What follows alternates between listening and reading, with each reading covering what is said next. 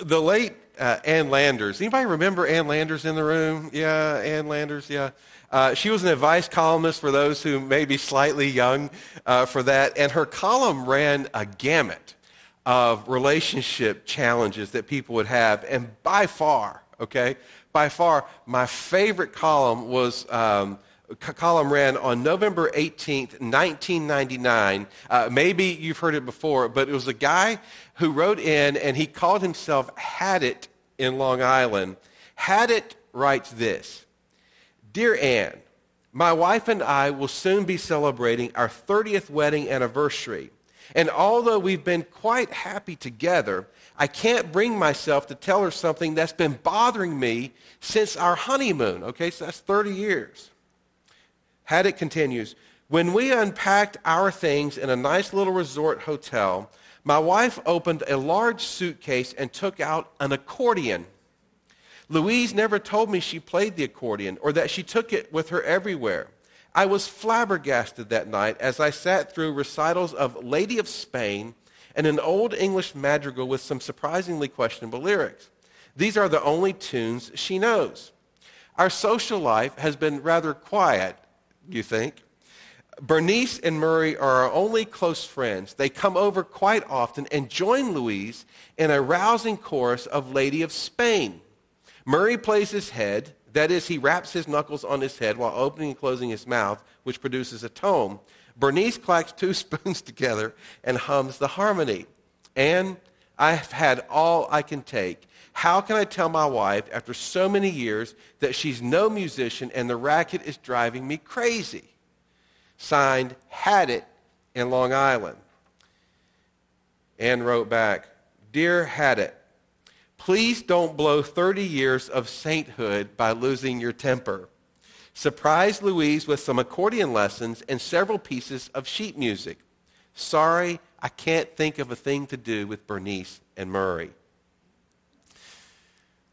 I love that column because what Ann suggested that had it do is to dig in and adjust the way that he's approaching the relationship. Now, I would, I would think we would all agree that our relationships uh, can be a source of great joy uh, in our lives, or they can be a source of frustration and pain. Harvard fellow John Perry Barlow once presented a University of Chicago audience uh, a choice with a challenge. He said, if an angel were to descend into a room like this one today and gave everyone present one minute to decide this question Would you give up your assets or would you give up your relationships? Would you give up all your assets, your material possessions, or would you give up all your relationships? The result? Well, you know what it was.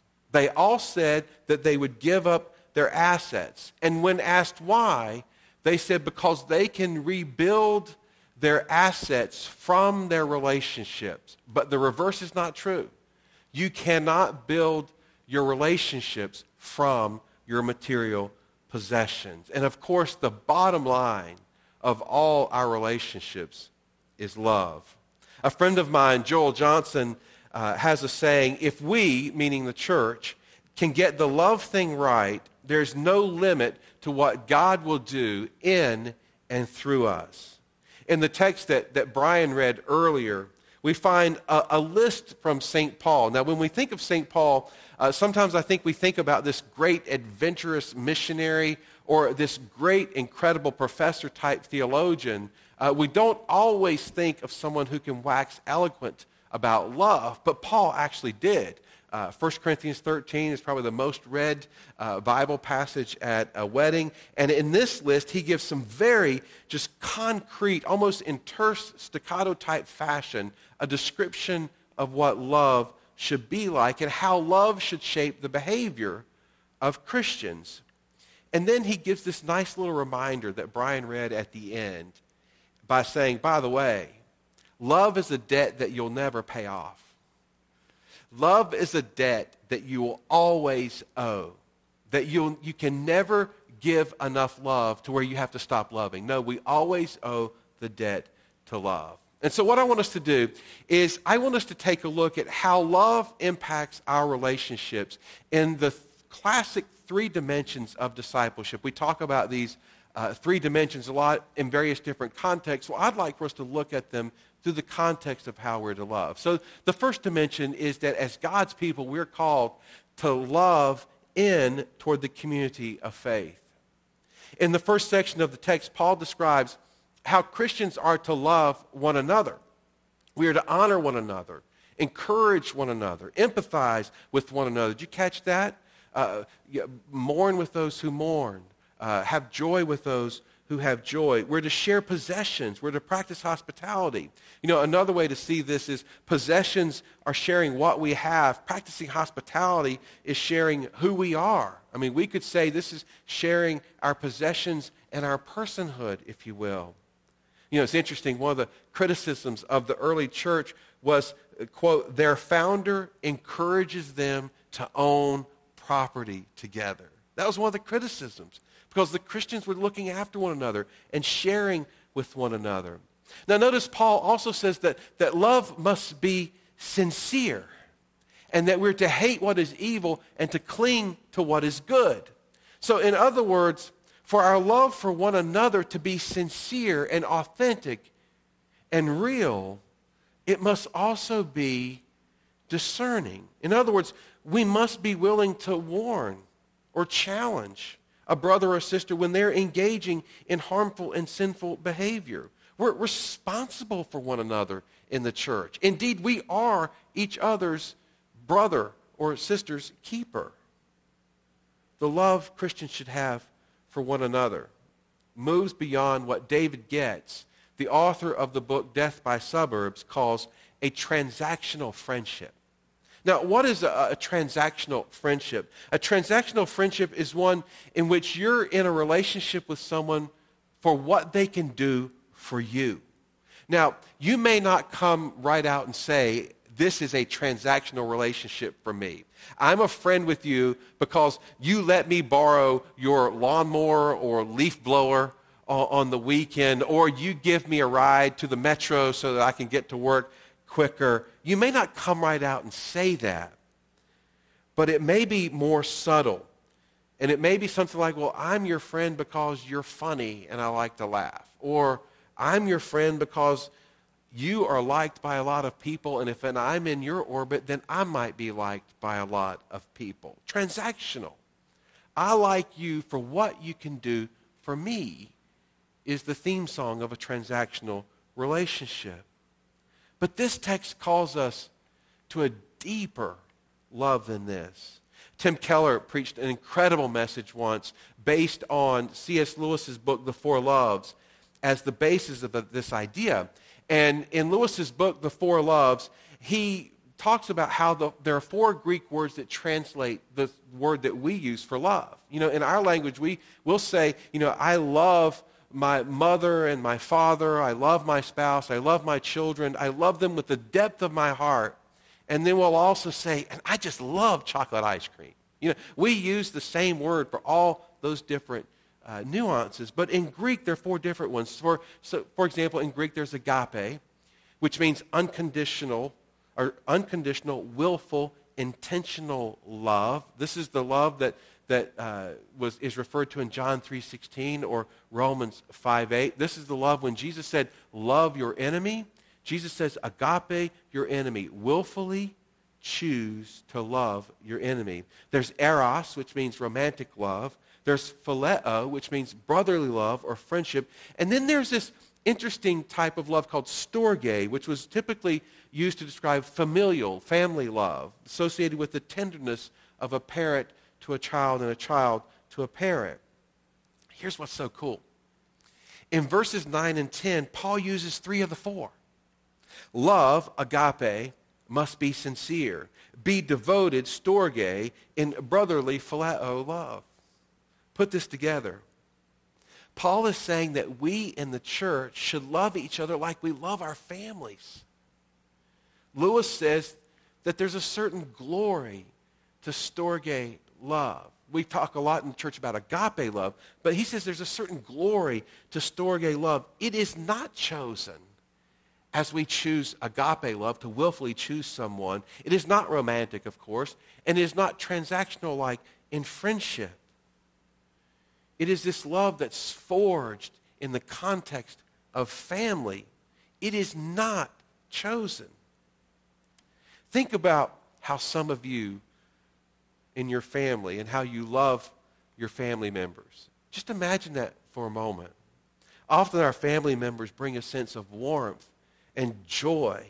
We light up when we see them, and there's this incredibly deep bond that just that, that you could go uh, without seeing family for, for months and, and, and, and a long time, and then as soon as you see them, there's this deep bond. And then there are those times when you sit across the proverbial Thanksgiving table and you wonder how in the world could you share DNA with that person? They're so different. Like, how in the world could you be related to that person? I know that I have gotten on some of my family members' last nerve is a, is a phrase we, we use down south. And I think I've provided them a measure of joy from time to time. And same goes the other way.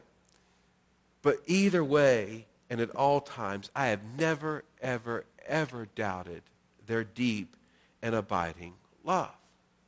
That's how it is in the life of the church.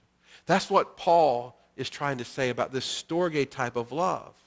We are a diverse group of people, and we come from many different places and experiences. There are those times when you think, you know, if it weren't for my relationship through the church, my life may never cross paths with that person.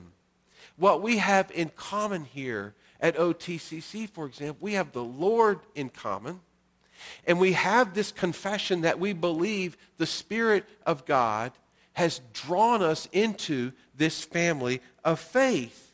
And that's what matters more than anything is that we have the Lord in common and that we believe that God has drawn us into this family of faith. That matters far more than anything else you can hold in common that may make you a good friend to someone. One scholar said, and I love this, in the Christian community, we get beyond auditioning one another and we just love. We get beyond auditioning one another. You ever felt like you were auditioning for somebody?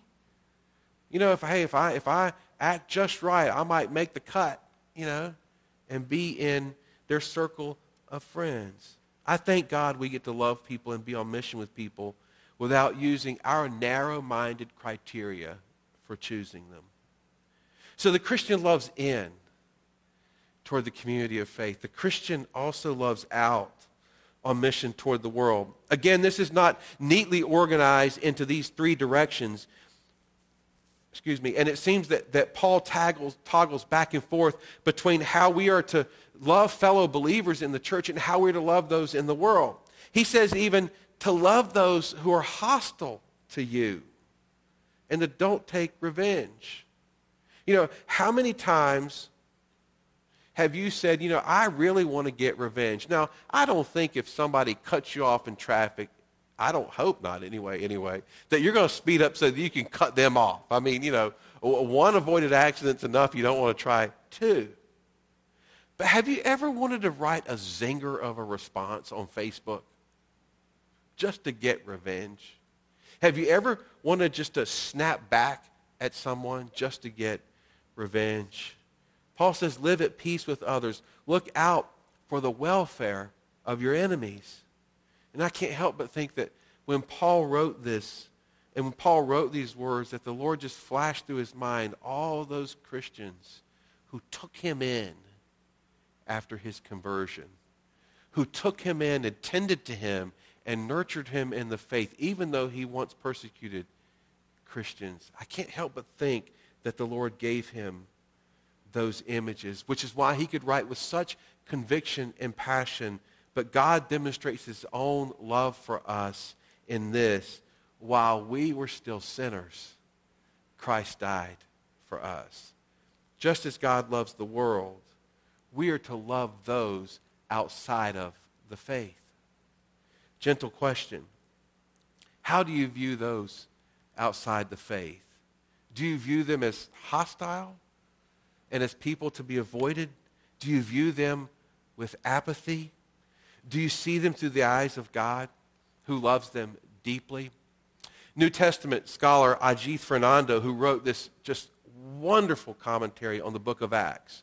Uh, if, you ever, if you ever want to read a study on the book of Acts, it's, it's terrific. But he's, he wrote about his church in the 60s. And Ajith said his church in the 60s was uh, in a university setting. And that his church was sort of a traditional church, sort of stoic and staid, but they had a heart for reaching the students at the university. Now, I don't know if any of you in the room are old enough to remember the 60s.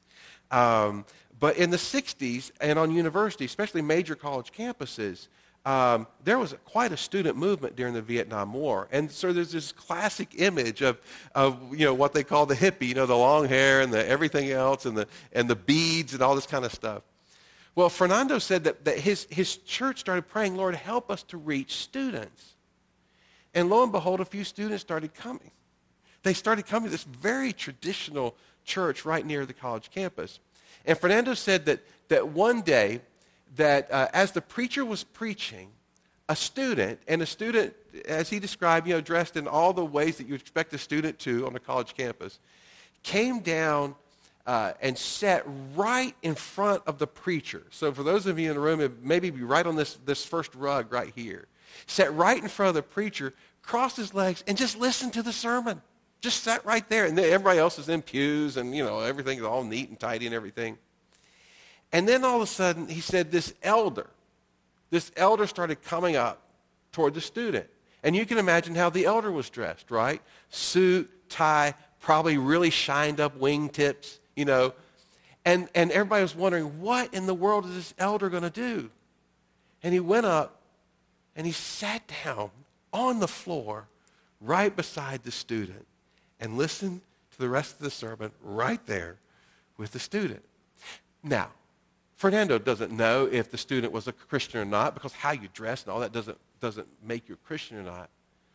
But what he was saying was that this man cared so much that this student did hear the gospel, that he did hear the word of God, that he was going to make him feel at home and join him right there. As God's people, we're called to love those outside the faith, just in the same way that God loved us before we came to faith. We receive the love of God drawing us into faith, and therefore we should do the same with those who are outside the faith. We should be willing to sacrifice norms, sacrifice traditions, sacrifice comfort zones, sacrifice resources so that those who don't know Jesus can come to know his love. That's a mission-shaped heart as we live out toward those who don't know Christ. And so we live in toward the Christian community. We live out toward those who don't know Christ. And then lastly, the last direction of love is up toward God. You know, it's interesting when you read through the Bible, one of the subplots in the Bible is the failure of the family.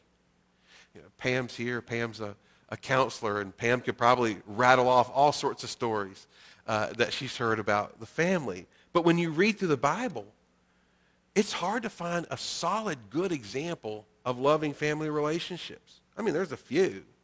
But Cain murders Abel. Jacob tricks Esau. Joseph's brother sell him into slavery. David's brothers scold him for his bravery. Absalom, David's son, a spoiled royal, rebelled against his father and raised up an army against David. Pam, how'd you like to get that in a counseling session? Hey, you know, my son raised up an army against me. You know, it's, it's time to have, let's have another session or something. In the New Testament, Jesus' mothers and brothers were frustrated with him. And Jesus looked at a crowd and said, Who are my mothers and brothers anyway? Except those who do the will of God. The story of the prodigal son, which Jesus told, is a story of a young man who basically wished his father dead and wanted all his father's goods and an older brother who hated the younger brother and jealous of him.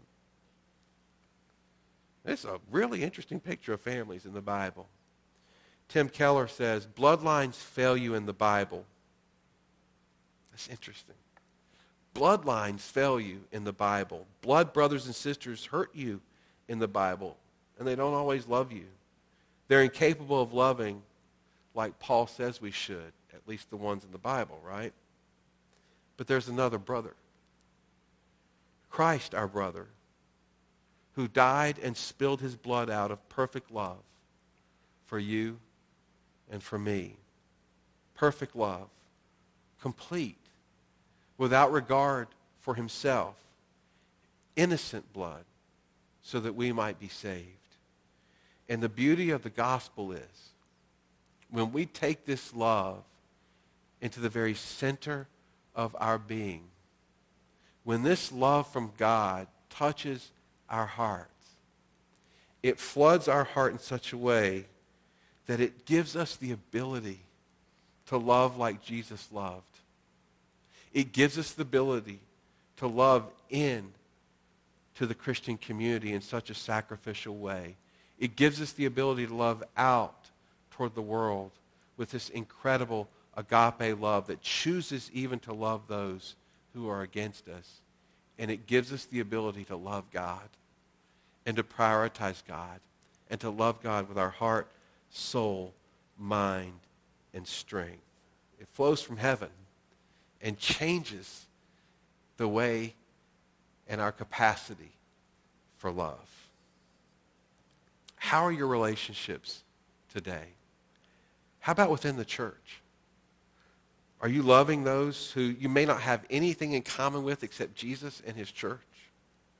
Or are you, are you auditioning others and only connecting with people just like you? Are you willing to open your heart to your brother and sister in Christ and give to them as they have need? Yes, physical need, but also prayer, understanding, encouragement, and challenge. How about those outside the church? Are you moving toward others who don't know Christ or away from them? Are you loving those who oppose you and the faith? How about Jesus? Have you received his sacrificial love? He offers it freely to you this morning as we come to his table.